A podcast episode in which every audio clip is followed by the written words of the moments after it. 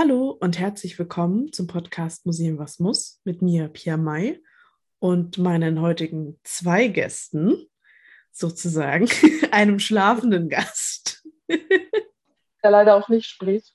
Ah, doch, vielleicht wird sie, okay. Ist sie so ein, bellt sie sehr viel oder? Sie hat kurz gebellt, als sich mein Bruder schnell bewegt hat und alle anderen haben es gehört und ich war da zu dem Zeitpunkt Ansonsten ja. knurrt sie manchmal und fiebt, wenn man sie nicht genug kauft. Genau, also es handelt sich zum einen mal um Tami, also die Person, die gerade gesprochen hat, die kennt ihr ja bereits schon, und ihren Hund Juna, die eine wirklich sehr, sehr süße Person ist. Sie ist so mhm. goldig. Vielleicht kriegen wir ein Foto, können es auf Instagram bestellen, so Ehrengast Juna. ich kann dir auch nicht nur ein Foto, ich kann dir 50 Fotos. Das dachte ich mir bereits. Ja gut, wer will keine gut. Ich finde Hundefotos und Katzenfotos sind immer noch die besten Fotos, die es so gibt. Das ist die perfekte Werbung, ich sag's dir. Hm. Und am besten lasse ich sie noch so ein Schild mit Museum, was muss tragen und dann mit deine Botschafterin. so eine kleine Hundekäppi. Oh, das wäre die Idee. Und die Ohren dann noch so an der Seite rausgehen. Okay, wir kommen ein kleines bisschen vom Thema ab, wo wir es noch nicht mal genannt haben. Also live aus Wien hier. Kami freut mich wieder dabei zu sein. Wir reden heute über Inventarisierung. Genau. Ähm, hat ihre Bachelorarbeit darüber geschrieben und dann dachte ich mir, wie jedes Mal, ich schnapp sie mir mal. Man hat ja noch nicht genug über Inventarisierung geredet. Ja, Man kann also auch nicht genug über Inventarisierung reden. Das stimmt. Wir haben bis jetzt ja immer mal wieder drüber geredet. Wir haben ich glaube, in der zweiten Folge ein bisschen immer mal wieder, aber wir haben nie wirklich die, die Arbeitsschritte und auch die äh, Geschichte darüber irgendwie erzählt. Und du, Tami, weißt ein bisschen mehr darüber. Was ist denn die Geschichte? Also was ist Inventarisierung überhaupt? Inventarisierung ist dieser Prozess, ähm, wo Objekte, die in eine Sammlung kommen, dokumentiert werden. Das ist je nach Museum unterschiedlich. In manchen Museen fängt es schon damit an, dass eine Inventarnummer vergeben wird unter der das Objekt dann bekannt ist. Andere Museen sagen erst, wenn es in ein Datenbanksystem eingetragen wird, ist es inventarisiert. Äh, aber im Großen und Ganzen ist es eben diese Dokumentation eines Objektes. Ähm, das beinhaltet Größe, Farben, Material, wie sieht es aus, eine Beschreibung, wo kommt es her, wer hat es gemacht, wie hat man es gemacht und vor allem dann auch allgemeine Informationen wie, wo steht das Objekt überhaupt. Und Inventarisierung ist so alt wie Sammlungen selber, wenn nicht sogar schon noch älter. In Europa hat die Inventarisierung eher recht spät angefangen. Man könnte sagen, mit den Wunderkammern, die ihr schon angesprochen habt, mit Lisse, glaube ich, im Podcast. Mhm. schon in anderen Ländern der Welt. So hat im 5. Jahrhundert vor Christus schon in Mesopotamien eine weibliche Prinzessin, also man muss hier wirklich mal den Fokus auf ihr Geschlecht setzen als einzige Frau, in dieser frühen Museumsgeschichte, die eben schon gezielt Objekte gesammelt hat und die eben auch kategorisiert, dokumentiert, benummert und auch beschriftet hat. Im 8. Jahrhundert hat es dann auch in Japan ähm, verschiedene japanische Beamte gemacht, in königlichen Schatzhäusern mit religiösen und auch ethnologischen Objekten. Und im 11. Jahrhundert hat dann auch der Kaiser Song Hui-song eben explizit Mitarbeiter angestellt, um die Palastbibliothek und Sammlungsbestände systematisch zu erarbeiten und auch im 11. Jahrhundert eine analoge Datenbank anzufertigen. Was hier halt super spannend ist, man hat in diesen Ländern schon vorher die Sammlung gehabt und hat im Anschluss daran diese Sammlung inventarisiert, dokumentiert, die untersucht. In Europa hat sich das dann mit den Kunst- und Wunderkammern eher andersrum gestaltet, dass man also zuerst das System gesammelt hat. Also, dass man weiß, was braucht man, um eine perfekte Sammlung zu haben und hat nach diesem System gesammelt. Und im Zuge dieser Sammlung wurde dann eben auch die Sammlung, die Objekte, die reinkamen, inventarisiert. Genau, also sozusagen die, Sam die Inventarisierung ist das Ordnen von Dingen und die wird auch anders, also wird, kann das Ordnen an sich muss nicht unbedingt bedeuten, dass Dinge schon da sind. Und äh, genau. zum Beispiel die, und bei den Kunst- und Wunderkammern kann man so einen kleinen Exkurs machen. Es gibt sehr viele große, also sozusagen Kunstsam Kunst, Kammern sind, jedenfalls die europäische, der europäische Grund, warum es Museen heute gibt. Sehr viele Sammlungen basieren auf diesen Kunst- und Wunderkammern, wie zum Beispiel in Wien, oh Gott, das Albertinum? Nicht? Was war es denn dran? Oh Gott. Das Ambras, im Schloss Ambras. Ja, schon, aber die, das, die Kunstmuseen in Wien basieren ja auch auf deren Sammlung, auf seine Sammlung. Auf die Sammlung der Wittelsbacher? Ja, das ist das Kunsthistorische. Ah, ja, genau. Es, sind, es sind ganz viele Museen, die halt darauf basieren, weil zum Beispiel ganz viele verschiedene Fürsten irgendwo gesammelt haben. Und dann gab es irgendwie auch Wettstreit, wer sammelt. Was ich am besten finde, weil du musst dir ja mal vorstellen, der, ich, habe, ich habe eine Hausarbeit über Katharina die Große geschrieben, äh, wo in einem der Bücher stand drin, ja, äh, sie hat einfach, die haben Konvolutor aufgekauft von Sammlern, die bestimmte Sachen kaufen. Und der, sie hat äh, Karl dem Großen, oder nee, Fritz, Friedrich dem Großen, einfach mal so eine ganze Sammlung weggeschnappt, um ihm zu zeigen, wie viel Geld er hat. Das heißt, die Invent und dann ging es gar nicht mehr um die Objekte an sich, sondern es ging einfach nur ganz viel zu haben. Aber das muss ja danach noch inventarisiert werden. Also es gibt dieses, was will man eigentlich in der Sammlung haben und dieses, ich kaufe einfach nur. Und ja. genau, also die Inventarisierung hilft dabei eigentlich, weil sie, wenn du eine Liste anfertigst, was für Objekte du hast, dann kannst du sagen, was habe ich überhaupt, was habe ich nicht, was brauche ich unbedingt und vor allem auch, was habe ich, aber was ist eigentlich gar nicht da. Also ohne Inventarisierung hat man keinen Überblick über die Sammlungsbestände und deswegen ist Inventarisierung schlicht und ergreifend die Basis aller Museumsarbeit. Denn ohne das ist Vermittlung nicht möglich, keine, kein Marketing, keine Kommunikation, keine Website, keine Ausstellungen, weil die Objekte einfach nicht da sind. Und traurigerweise, da kommen wir später auch noch hinzu, wird Inventarisierung einfach nicht so wertgeschätzt, wie sie es eigentlich soll. Genau, also es ist, äh, ich glaube, ich habe die Sammlung als Fundament äh, des Museums bezeichnet. Und in dem Fall ist die Inventarisierung ein großer Teil eben dieses Fundaments. Und du hast auch ein sehr schönes Zitat, das ich dich gerne vorlesen lassen würde, weil du es nämlich gefunden hast. Genau, und zwar habe ich das natürlich auch in meiner Bachelorarbeit verwendet. Und zwar vom Leitfaden zur Inventarisierung. Das sowas gibt es nämlich zuhauf von fast jeder Landesstelle und fast jedem Museumsbund. In dem Fall von der Landesstelle der nichtstaatlichen Museen Bayern von 2001. Und zwar hieß es da, ohne genaue Dokumentation der Sammlung kann es keine effektive und fachlich solide Museumsarbeit geben.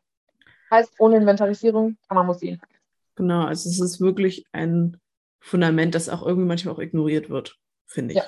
Also es wird sehr, weil es zum Beispiel auch beim Sammlungsmanagement, das hatten wir auch schon davor, da ist das auch ein großer Teil, weil wie willst du Dinge ankaufen, wenn du nicht weißt, was du überhaupt hast? Mehr oder weniger. Genau. genau. So, kommen wir über zum, ich glaube, wir haben nur ein kleines Punkt sagen müssen. Wir hatten nämlich noch äh, das auch Ordnung zu schaffen im Allgemeinen, weil wenn man ganz viele Dinge auf einem Haufen sammelt, hat man vielleicht irgendwann mal den Überblick verloren. Also dieses Inventarisieren ist ja auch eine Form von Sammlung erstellen, also Ordnung erstellen und Ordnung auch halten, weil man immer weiß, wo sind die Dinge. Also es ist ja nicht nur so ein, jetzt haben wir das Wissen da, sondern auch, wo sind die Dinge? Also wo sind genau. diese einzelnen Objekte? Genau wo sind sie, auch in welchem Zustand sind sie. Und um es zu vereinfachen, kann man auch Kategorisierungen machen. Also dass alle Keramiken sind in einem Ordner drin, alle Holzobjekte sind in einem Ordner und somit findet man die Objekte viel schneller irgendwo, selbst wenn man jetzt ein riesiges Depot hat oder sogar mehrere Depots. Oh ja, Depots. Ich finde sowieso, also um mal ein bisschen auf Depots anzugehen, ich glaube, dass auch, also was viele auch, also was man in Sammlungsarbeit und der Inventarisierung auch immer wieder wissen muss, ist, dass ein Depot ist nicht gleich Depot sozusagen. Also ein Depot kann für ein Objekt gut sein, aber das kann fürs andere schrecklich sein, weil es irgendwelche bestimmten Gegebenheiten hat, die für das eine Material gut sind und nicht. Und dafür braucht man die mhm. Inventarisierung, um eben zu wissen, welchen Zustand hat das Objekt, welches Material hat dieses Objekt und dann das Ding besser einzusammeln. Aber auch so Sachen wie ich weiß, was haben was hattest du gesagt? Es ist ein äh, äh, nicht, also das halt, dass man Vorgaben auch haben muss, um auch das Objekt muss Vorgaben bekommen, um zu wissen, wo es hingehört, so ungefähr. Genau, genau. Und auch vor allem ist es wichtig, heutzutage ist es so eine Idealvorstellung, dass Depots immer perfekt für das Museum zugeschnitten sind, dass man Depots extra dafür anfertigt. Aber in der Regel ist es nicht so. Das kleine Regionalmuseum um die Ecke hat höchstwahrscheinlich im Keller oder im Dachboden sein Depot oder in einem alten Luftschutzbunker oder in einer leerstehenden Fabrik. Und das sind alles Räume, die nicht museal genutzt werden sollten. Und dementsprechend sind eben die konservatorischen Bedingungen nicht gut. Auch die Arbeitsbedingungen sind schrecklich. Also in einem Praktikum habe ich eben auch in der Halle gearbeitet im Februar. da hat man halt gleich fünf Pullis auf einmal angehabt. Am besten noch eine Thermodecke dabei und ununterbrochen heißen Tee getrunken. Ja, ich hatte sowas ähnliches schon mal, beziehungsweise in einem Museum, wo ich gearbeitet habe, da war es auch so, man hat die Depots eingeteilt in Lager und Depot. Also sozusagen Dinge, wo noch nicht inventarisiert wurde und Dinge, wo oh. schon in, da wo schon inventarisiert wurde. Und allein das zeigt ja schon, okay, wenn es die, die Not für eine Umdefinierung eines Raumes für Objekte gibt, sozusagen, eine Umnennung, ja. dass da was schief geht. Weil es zum Beispiel auch so Sachen, also ein Dachboden hattest du genannt, wenn da Löcher an der Decke sind. Mäuse, oh. Spinnenweben. Es ist, es ist einfach SMS. Und bevor wir zu den Problematiken kommen, sollten vielleicht, wir vielleicht erstmal sagen, wie Inventarisierung im Idealfall ablaufen sollte. Yes. Sollen wir echt die jetzt schon direkt Step by Step oder so allgemein erstmal? Nee, so allgemein. Okay. Also eine Inventarisierung allgemein, was äh, der Idealfall ist bei der Inventarisierung, dass man direkt anfängt, sobald das Objekt in die Sammlung kommt. Dass das also dass das früher nicht gemacht wurde, liegt einfach daran, also zum Beispiel, vielleicht wurde es ja gemacht, aber die Karteikarten, die schriftlichen Karteikarten, auf denen die, die, drauf sind, findet man zum Beispiel nicht mehr. Das kann ja auch passieren. Also dass eben da das Objekt kommt und dann tut man direkt alles inventarisieren. Es kriegt eine, eine Objektnummer, die äh, ich liebevoll Steueridentifikationsnummer nenne. äh, dieses, dieses äh, ganze Ding soll auch abgeschlossen sein. Der Prozess der Inventarisierung sollte abgeschlossen sein. Auf den kommen wir gleich zurück, um eben zu erklären, was dieser Prozess eigentlich bedeutet. Und ich glaube, was ganz viele Museen machen, was ich auch relativ gut finde, ist, dass man sagt, man macht eine manuelle und digitale Erfassung, mhm. weil man eben, also mehr oder weniger so ein Backup zu haben, der ausgedruckt ist, ist sehr viel, natürlich nicht so viel Papier, also ein bisschen papierblöd, aber man hat halt dann eben, sollte man der Server irgendwie kaputt gehen, dann hat man wenigstens genau. ein bisschen Optionen noch, um irgendwas zu regeln, auch wenn man natürlich auch Backups normale haben sollte. Räusper. Ja, so in der Regel hat man eben auch von vor 100 Jahren gibt es eben diese Karteikarten, auf denen diese groben Informationen geschrieben wurden, die dann in einem ganz normalen Karteikartensystem im Schrank stehen, die man dann auch als Praktikant ganz letztlich raussuchen muss, Nummer für Nummer. Ein Eintrag ins Eingangsbuch, dort ist dann auch immer das, sollte in der Regel immer das Jahr stehen, das chronologisch aufgezeichnet wird, wann welches Objekt eingegangen ist. Und erst eigentlich seit am Anfang der 2000er mit der Digitalisierung, dem Kommen von EDV-Programmen, haben Museen angefangen, eben diese Sachen digital aufzuschreiben. Und ja, damit sind sie bis heute nicht fertig, gell? ja, ich glaube, auf die Problem... Wir reden immer so von der Problemzone. Ich werde sie noch mal ein bisschen nach hinten schieben in unserem Skript und werde jetzt sagen, wir werden erstmal noch das, wir werden weiter diesem Idealfall folgen. Denn wo beginnt die Inventarisierung? Die Inventarisierung beginnt, wie schon gesagt, beim Eingang und dem Fakt, dass dieses Ding eine Nummer bekommt. Und dann, was passiert danach? Es wird fotografiert. Genau, denn ein Foto ist sehr wichtig. Es klingt ein bisschen seltsam, als ob, äh, als ob man sozusagen, ja, warum macht man ein Foto, warum macht man denn nicht die anderen Sachen zuerst? Ich glaube, dass allein der Fakt, dass man ein Foto davon hat, dass man weiß, dieses Foto gehört zu diesem Objekt und wird in eine Datenbank eingefügt, finde ich extrem wichtig, weil man sozusagen damit nochmal digital festmacht, dass dieses Objekt offiziell in dieser Sammlung ist. Nicht nur mit einer Nummer, sondern auch mit einem Bild sozusagen. Ja, vor allem ist es auch, nicht, nicht, ich will es nicht menschliches Versagen bezeichnen, aber wenn man das einfach zuerst macht, man nimmt das Objekt, man gibt ihm eine Nummer, man schreibt diese Nummer auf das Objekt mit verschiedenen Materialien, manche nehmen Tinte, manche nehmen Edding, manche nehmen Bleistift. Und im Zuge dessen sollte einfach fotografiert werden, damit man es nicht vergisst. Weil wenn man es dann nicht macht, dann vergisst man es und dann findet man es nie wieder. Und vor allem der Gedanke, wenn du zum Beispiel, keine Ahnung, du hast ein Objekt und da geht irgendwie ja, die, die Objektnummer weg, dann hat man wenigstens noch das Foto. Und keine Ahnung, wenn dann in dieses Foto in der Datenbank ist, hat man immer die Möglichkeit, zu, wenn man, keine Ahnung, man sieht, dass irgendwie dieses Objekt kein, kein Ding hat, kann man halt die Fotos mal durchschauen und sieht vielleicht, ah, ich ja. habe gerade das Objekt gefunden. Also dieses eine genau. Doppelseite, eine Dreifachverfassung, also mit Beschreibung, mit Foto und mit der Nummer sozusagen. Dass man zeigt, drei Dinge hat, an der man dieses Objekt erkennen kann. Das genau. ist halt so wichtig. Und ja, das menschliche Versagen kenne ich auch. Man muss immer vom Worst Case ausgehen. Worst Case ist, die Nummer auf dem Objekt geht ab. Die Nummer auf dem Objekt ist nicht mehr lesbar. Wenn man kein Foto hat und nur eine Beschreibung, wo drauf steht Schüssel, Majolika, bunt, dann findet man es nicht mehr. Dann kann man schon die Karteikarte eigentlich in den Müll schmeißen. Das äh, klingt nach einem wirklichen Worst-Case-Szenario. genau. Denn ich finde auch, also wir, wir reden ja auch von Menschen, die halt auch mal Fehler machen können. Und ich finde es auch nicht schlimm, wenn man einen Fehler macht, aber man muss sich halt immer bewusst sein, dass es passieren könnte. Genau. Ja. Dann sind wir schon bei unserem bei meinem voraussichtlich Lieblingsteil, dem digital, der digitalen Objektkarte. Wir haben schon öfter von Objektkarten geredet, wir werden jetzt über die digitale Objektkarte. Also in einem Inventarisierungsprogramm erstellt man mit einem allmöglichen, also ich glaube, meistens ist es so ein Plus, da drückt man drauf und plötzlich hat man ein leeres Feld, wo man ganz viele Sachen einfügen kann. Als ob man ein neues Profil bei Facebook. Inventarisierungsprogramme sind das Facebook für Objekte. Das, eigentlich, das, eigentlich stimmt es. Du verknüpfst dich auch mit anderen Objekten, anderen Gesichtern. Alle Informationen preis. Social Media. Das ist die Zukunft. Man sollte Zukunft der Inventarisierung.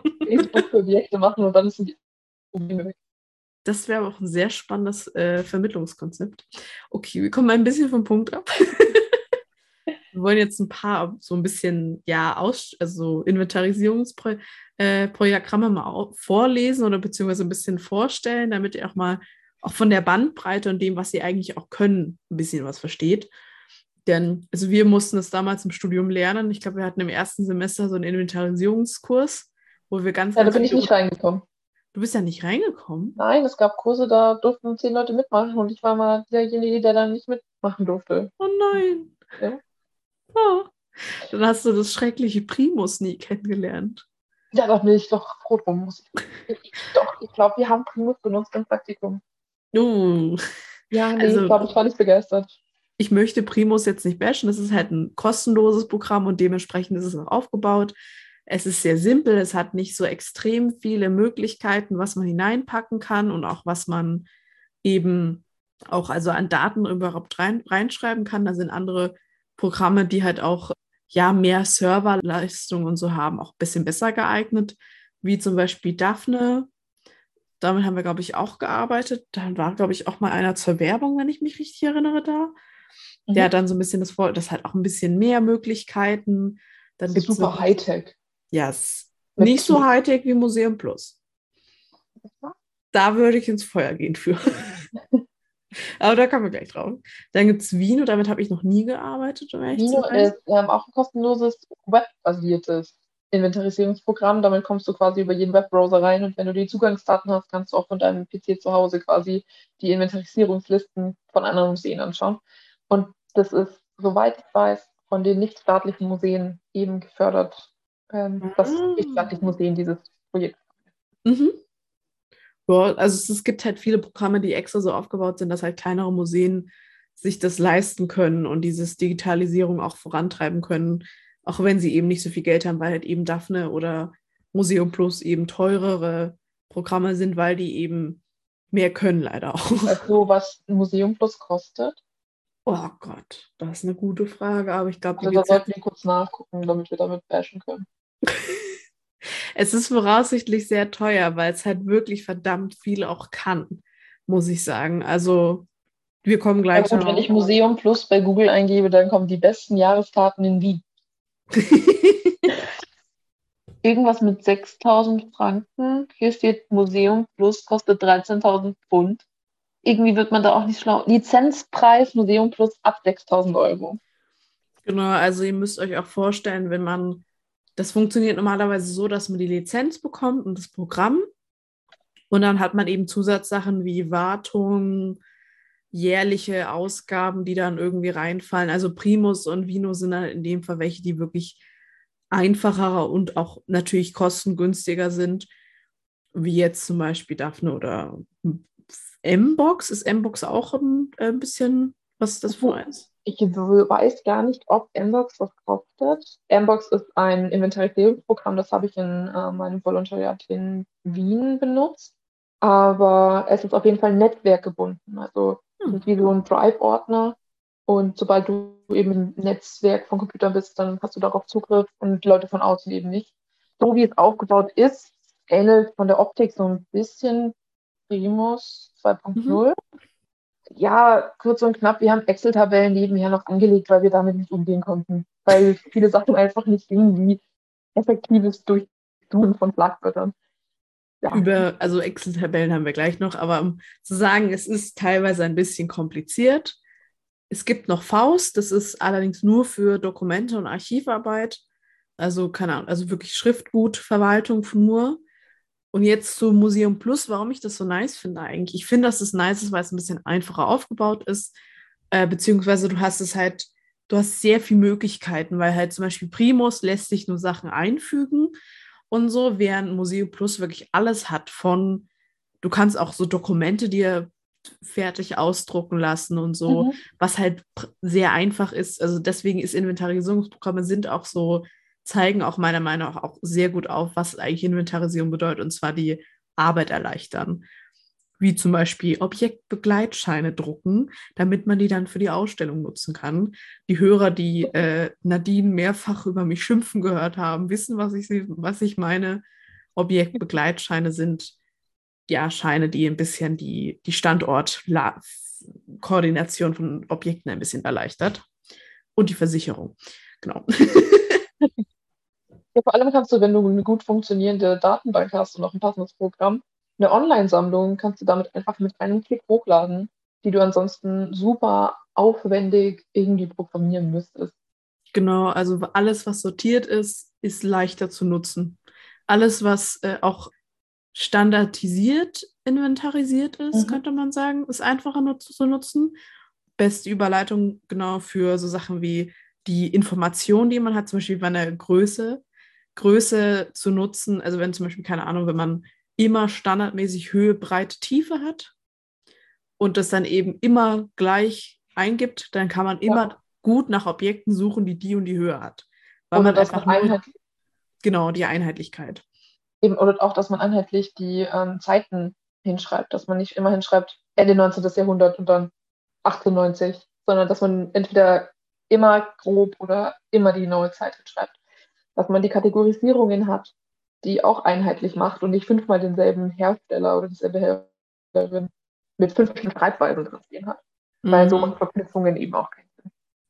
Genau, also wir haben, wir haben so relativ viele Informationen, die wir auch einfügen müssten, weil das Foto kann man ja nur anschauen, wenn man es anklickt und wenn man nur die Schrift braucht, wie zum Beispiel Farbe, Herkunft, Material. Du hast den Macher schon angesprochen, die Herstellungsart, also keine Ahnung, geschnitzt, gedrechselt, mhm. gehämmert.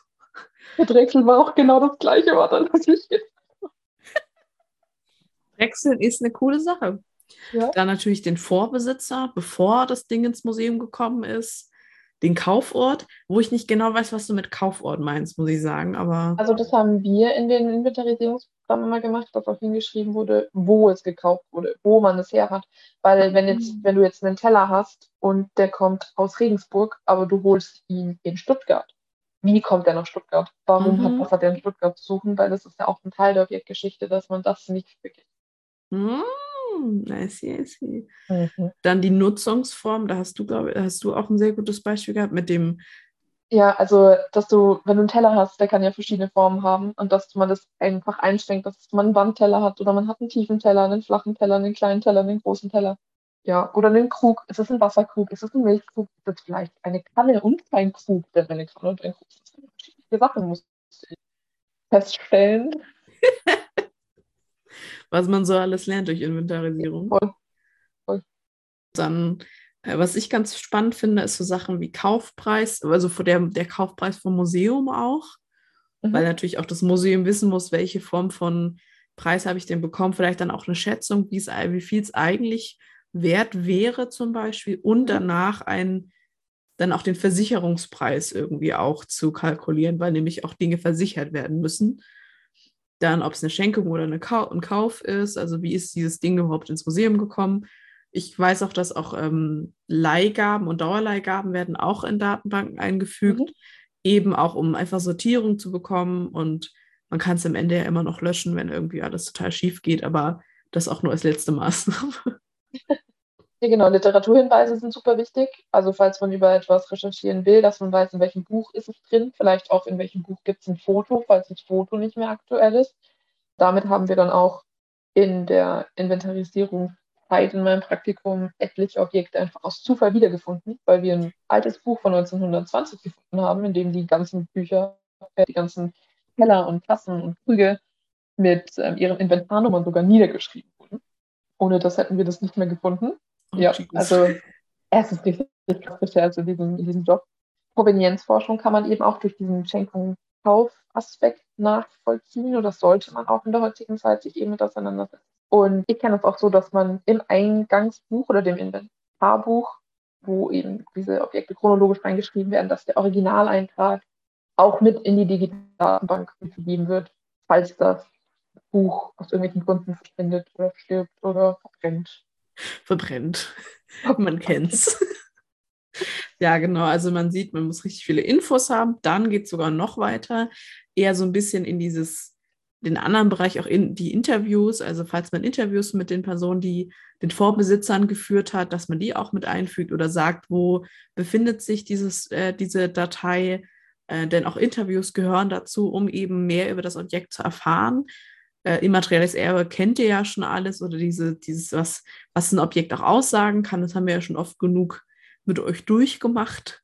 Dann so Sachen wie Zustand, dem jetzigen Standort. Zustand finde ich vor allem wichtig, weil, wie wir schon mehrfach betont haben, Depot und so. Nicht, dass wir am Ende versehentlich was total Mieses machen und in Wirklichkeit ist da, ist in einem Holzobjekt ein Wurm drin und man hat diesen Wurm nicht erkannt und hat ihn zu anderen Holzobjekten gestellt und plötzlich haben alle Würmer. Mir ist halt die Frage, ob Wurm tatsächlich das Schlimmste ist. Als ich im Freilandmuseum war, gab es da einfach einen, einen Wagen. Der Wagen war vielleicht 200 Jahre alt, ist so einfach ein Holzstrohkarren. Aber es sah nicht mehr aus wie ein Holzstrohkarren, weil der einfach durchgebrochen ist. Die Räder waren durchgebrochen. Und der stand halt da. Und das war der Zustand. Und das war nicht das einzige Objekt, das so aussah. Und dementsprechend ist es super wichtig, einfach um zu wissen, selbst wenn du für die, sagst für die Ausstellung, wir brauchen jetzt einen Strohwagen, und wir wissen, die haben einen und dann gehst du ins Depot und siehst einen Schrotthaufen. Gelinde gesagt. Das ist auch nicht ganz geil. Also man merkt vielleicht schon, man braucht wirklich für diese Inventarisierung ziemlich viel Grundwissen, ziemlich viel Recherchearbeit. Man ist quasi so eine Schnittstelle zwischen Restaurator, Forscherin und Museumsarbeiter, Wissenschaftler, Kunstgeschichtler, Ethnologe, eigentlich alles mögliche. Alles. Alles. Genau, es geht da noch, wir sind sogar noch nicht mal am Ende, was man noch einfügen muss. Man muss nämlich auch den Standort und Fotos vom Originalstandort, dass man sagen weiß, auch zu kontextualisieren, wie haben das die Vorbesitzer benutzt. Also vielleicht hast du einen Wandteller, der eigentlich ein normaler Teller ist, aber die haben den zu Wandteller gemacht zum Beispiel. Hm. Meine Großeltern haben Bratwurstteller an der Wand hängen. Ja, ich komme aus Nürnberg und das sieht man. Ja, ja, du, ich ähm, wollte eigentlich nichts dazu sagen, aber ja. Also sagen, das sind Teller, die aus Zinn sind, die eben zum Bratwurstessen häufig genutzt werden in äh, Gaststätten und halt dem so, so diesen typischen Wirtschaften, die es halt in Nürnberg gibt mit Bratwürstchen. Und Nürnberg und Bratwürstchen ist einfach so eine Liebesgeschichte, eine Romanze. Ihr habt einfach auch die besten. Das ist halt so. Das stimmt, das stimmt. Dankeschön, Dankeschön. Es gibt auch ein Bratwurstmuseum seit neuestem. Oh, nein, ja. Traumjob, lass hingehen. genau, diese, diese Teller werden halt, also sind, können auch Sammlerstücke sein. Es gibt, meine Großmutter hat ein paar Herz, herzförmige. Und dann sind halt so, keine Ahnung, die, der Adler, das war ja der, die erste Bahn, die in Deutschland gefahren ist, ist dann da drauf oder irgendwelche Sachen. Und dementsprechend wird die, wird, also es gibt ein Foto von den Dingern und dann gibt es natürlich diese, auch, auch der, die Sache zu, ja, die werden auch genutzt. Also dieses, für was werden sie denn auch genutzt? Ist es nur ein reines Hängeding oder ist es auch ein Nutzding? Gute Beschreibung dafür. ja, ziemlich. Obwohl man eher motiviert ist, wenn man so solche Fotos wirklich da reinhängt. Also es ja. sollte, sollte so sein, aber man ist dann doch sehr motiviert. Da kommen wir später noch dazu, voraussichtlich.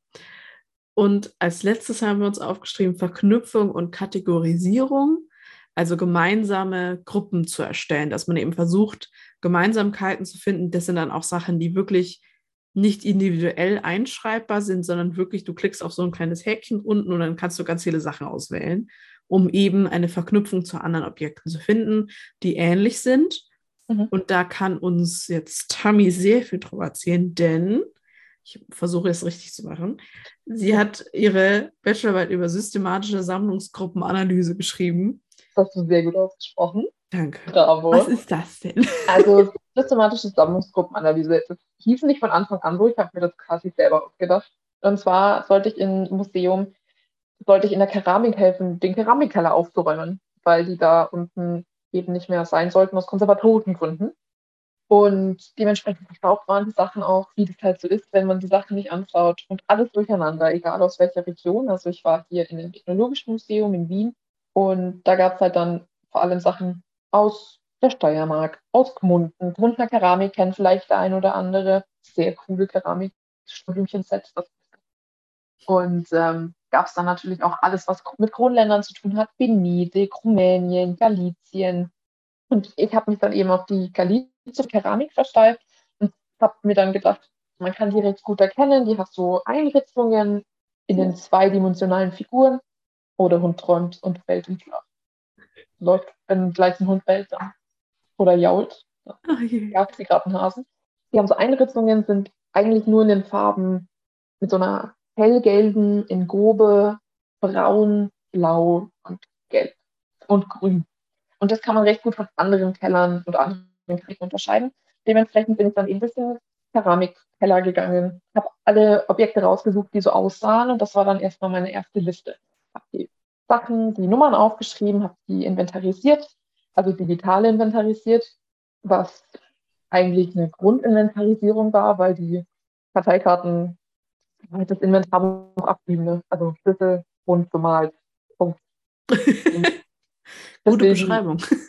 Super Beschreibung, vor allem wenn man zehn Schlüssel vor einem liegen hat. Das ist dumm.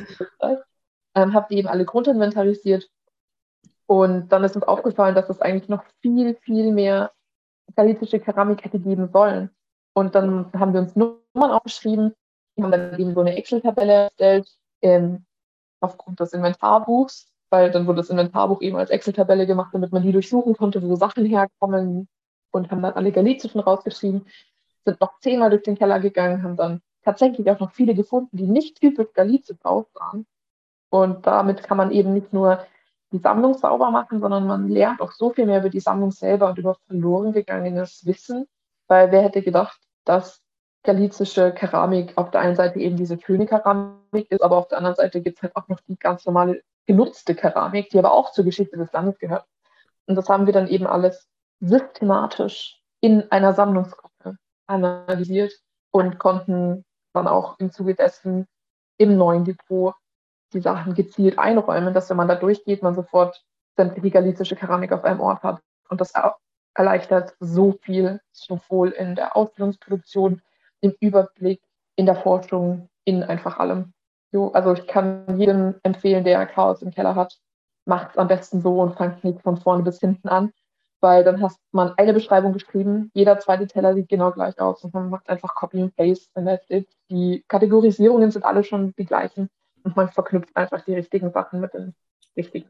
Genau, und wenn man zum Beispiel jetzt, um es praktisch auch noch einzufügen, wenn man eine Ausstellung über galizische oder Keramik im Allgemeinen macht, weiß man genau, wo man suchen muss, wenn man den Bereich Galizien irgendwie äh, beschreiben möchte okay. und kann sich da verschiedene Sachen raussuchen. Also es ist erleichtert dann, wenn man weiß, alle, alle Dinge, die ähnlich sind, aus einem ähnlichen Bereich kommen, sind an einem Ort ich muss nur noch dahin gehen und suche mir was raus, was ich schön finde, schreibe mir die Inventarnummer auf und schon bin ich weg.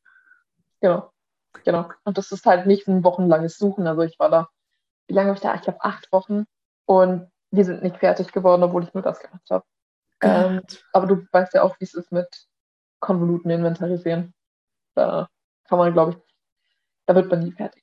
Ja, ich, das ist ein, ist ein Teaser für die nächste Forschungsfolge. Wir werden uns mit Objekt Forschung auseinandersetzen und werden da ein Beispiel nennen oder zwei Beispiele. Ach stimmt, ich habe noch ein anderes Beispiel. Aber ja, äh, Objektforschung, ich habe damals Glasplatten, in, Glasplatten Platten inventarisiert. Die äh, es sind so Ansichtskarten gewesen von einem äh, Andro-Verlag. Und ich habe wirklich, ich habe, glaube ich, sechs Wochen für die erstmalige Erfassung gebraucht, die aber schon angefangen war von einer anderen Person. Das musste ich überarbeiten und dann habe ich meine Sache nochmal in zwei Wochen überarbeitet. Also, oder nee, ich habe sogar noch länger gebraucht. Es ist wirklich immer wieder neu überarbeiten, immer wieder neu sehen, okay, da habe ich noch einen Fehler gemacht. Und es ist halt wirklich, ich habe eine, ich habe auch mit Excel-Tabellen gearbeitet. Das waren, warte, 3500 Karten. 3500? Ja. Glas, die ich, wo, wo ich den Zustand äh, betrachte, also auch nur per Foto bei Einscannen, habe ich den, habe ich da den Zustand, dann wo es herkommt oder wie es, also wo, wo das Foto gemacht wurde, ob man irgendwas erkennen kann. Ich muss, ich habe Sütterlin-Schrift, Handschrift gelernt, was auch eine richtig strange Situation war. Also auf oh ja, das musste ich auch machen. Um die ah. überhaupt äh, zu entziffern. Also. Ja, also man muss richtig viel lernen, um halt auch man muss ja auch beschreiben, wenn irgendwas draufsteht. Also es geht gar nicht darum, ob man Schrift gut inventarisiert, sondern einfach nur, wenn ein Objekt, also in dem, bei dem, bei diesen Gasplatten waren eben, weil das halt sozusagen die in dem Arbeitsprozess einfach Sachen, mhm. Platten waren. Und da musste ich dann irgendwie, okay, ja, gibt es da Nummern drauf, weil dieser Typ, halt, also der Fotograf, hat die eben auch inventarisiert. Das heißt, ich musste dann die Inventarnummer von dem auch aufschreiben und das, was ich lesen konnte, was äh, so und so weiter, die Notizen, die er da drauf gemacht hat. Man findet auch immer wieder Goldstücke. Mein bestes Ding, also mein absolutes Highlight, war einfach nur, das war so eine, so eine Waldlandschaft mit so einer Wiese. Und da hat er einfach ein Reh ausgeschnitten und hat es draufgeklebt. Und hat das so ein bisschen ummalt, dass es halt wieder in der gleichen Farbe, weil es ja sowieso schwarz-weiß war. Ja, Photoshop, ne? Das sind die Anfänge von Photoshop. Ja, oder Leute, die aus Photoshop wurden, die wurden einfach ausgemalt. Das, der wurden dann weggekratzt, die Farbe. Und dann wurde es aus, wurden sie halt ausgemalt, dass es gepasst hat.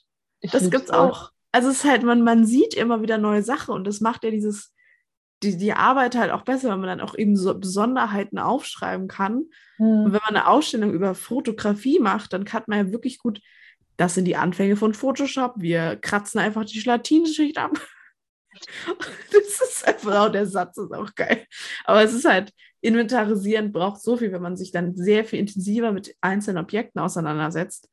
Auch wenn es klingt, als ob man immer nur grob alles macht, man, jedes Objekt schaut man sich ja mindestens einmal an.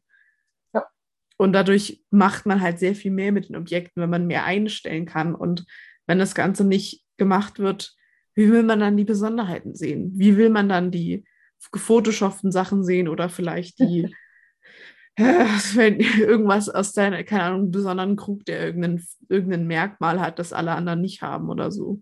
Nee, man sieht da eigentlich auch schon die Massen, mit denen man zu tun hat, wenn du allein sagst, du musst 3500 Sachen einspeisen und du bist auch eigentlich nur Praktikantin gewesen in dem Moment. Weil eigentlich ist es so eine große Verantwortung, die man da hat, weil man selber hat die Macht darüber, welche Informationen weitergegeben werden und welche nicht. Und wenn keine Informationen weitergegeben werden, dann ist das Objekt eigentlich nicht, nichts mehr wert, aber in der Bedeutungsebene, man kann es einfach nicht mehr entschlüsseln, warum das Objekt so wichtig ist. Und deswegen ist es eigentlich auch ziemlich schwierig, dass Museen hauptsächlich Praktikantinnen oder ehrenamtliche MitarbeiterInnen da einsetzen, das zu machen. Also man sollte eigentlich extra Personal haben die sich ausreichend damit beschäftigen können. Die Sachen. Yes.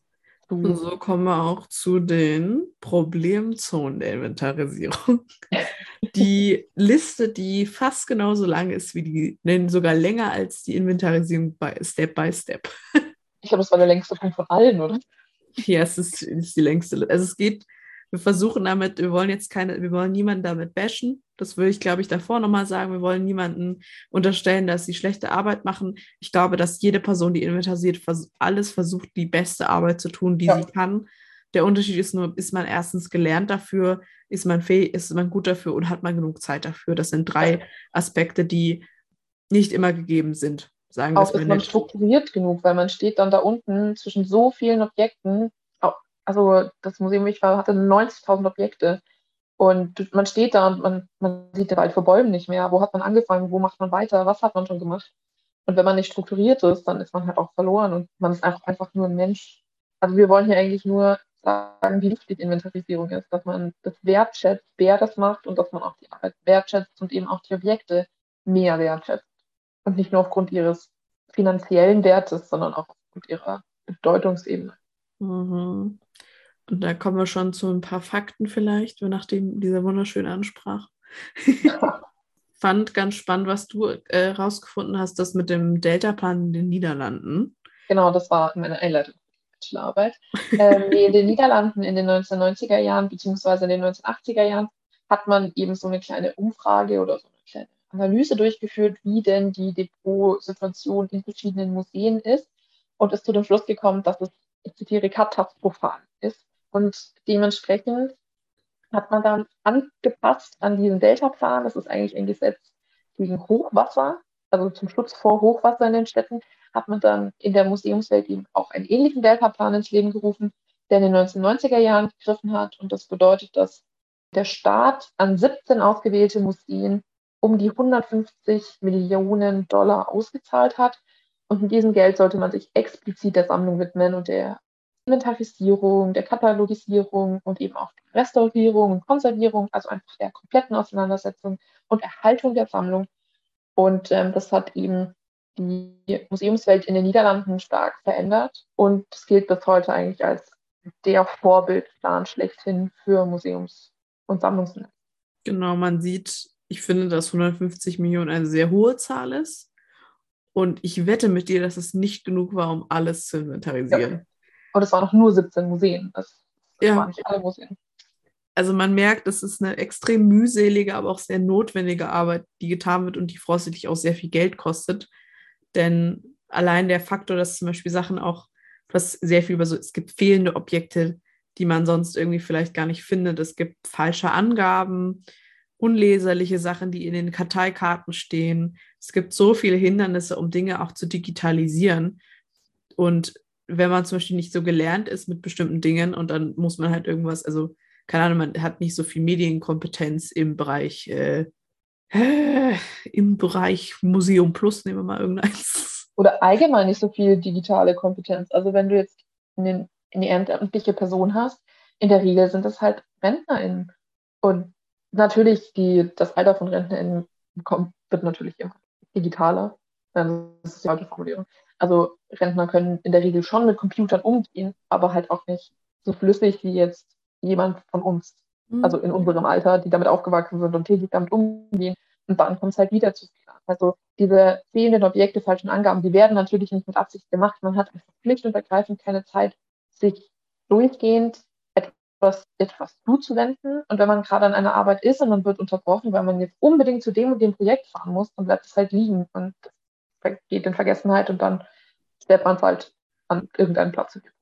Genau, und da sind auch die Altbestände, die so, also es sind wirklich, das ist ein Fachausdruck, die Altbestände äh, mit eingefunden, einfach die Dinge, die ja liegen geblieben sind, aber sozusagen nicht irgendwie ein, zwei Monate, sondern halt ein paar Jahre.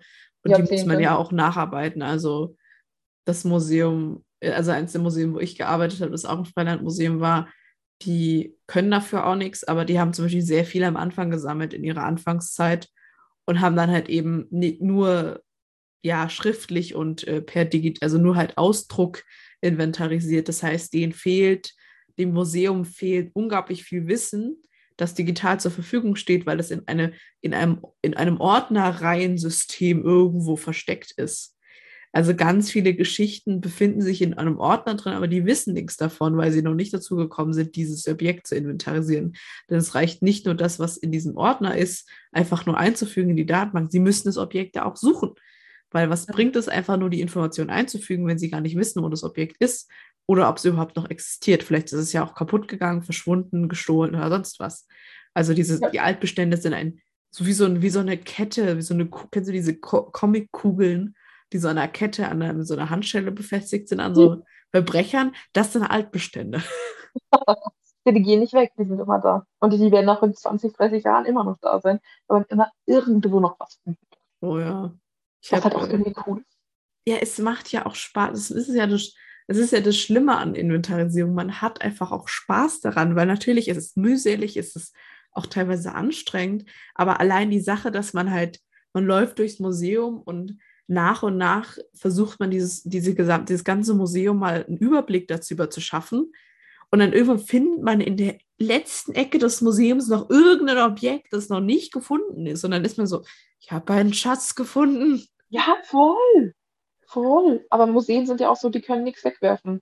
Zum Beispiel in dem Ethnologischen Museum, die haben bestimmt 500 Eier. Also das sind einfach so bemalte, ausgeblasene Eier. Und die sind teilweise kaputt. Also bis in kleine Millimeter-Stückchen und kleben die wieder zusammen. Die kleben die wieder zusammen. Und das ist, ich zitiere, eine sehr meditative Arbeit, wenn man mal Ruhe vor allem und jedem braucht.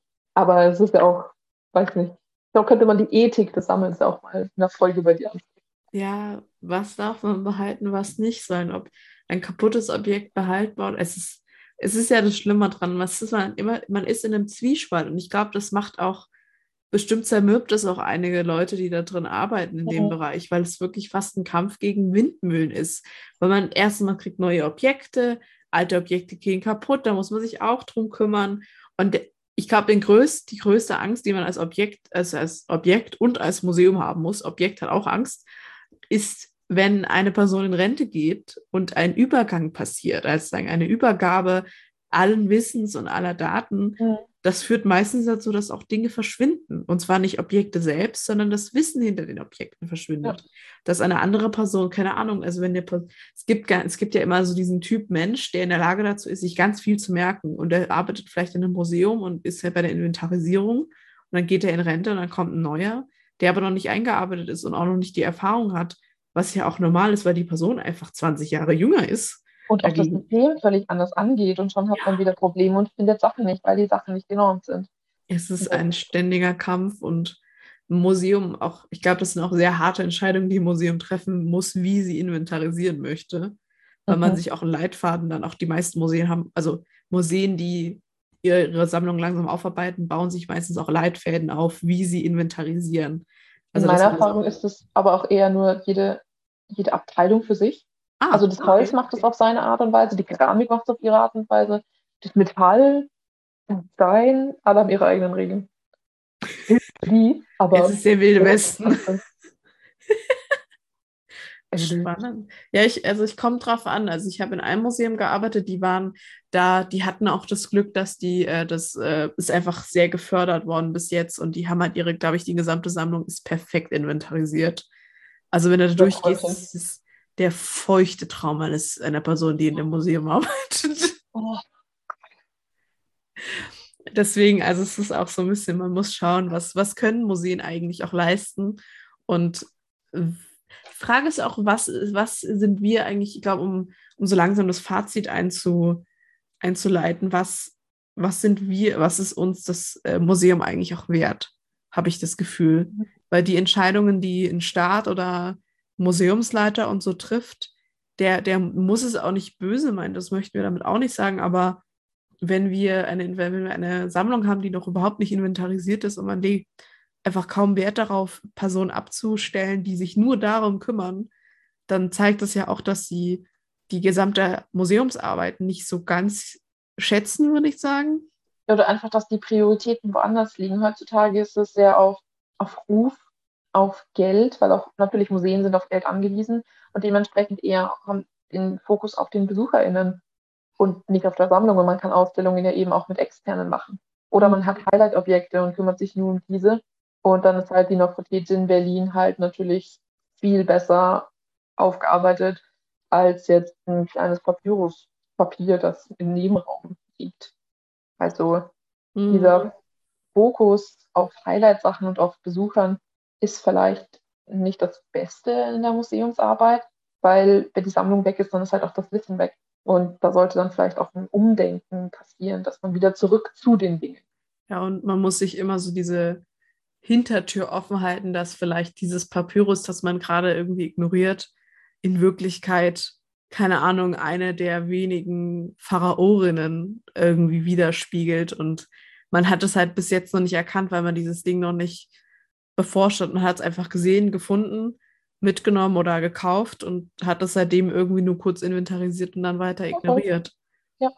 Das sind so Dinge, die, das sind auch Fehler von unseren Vorfahren und von unseren Vor- vorherigen Personen, die da drin arbeiten. Das ist halt einfach, es ist niemals unser Problem, was in der Vergangenheit passiert ist, es ist unser Problem, was wir jetzt veranstalten, sagen wir es mal so.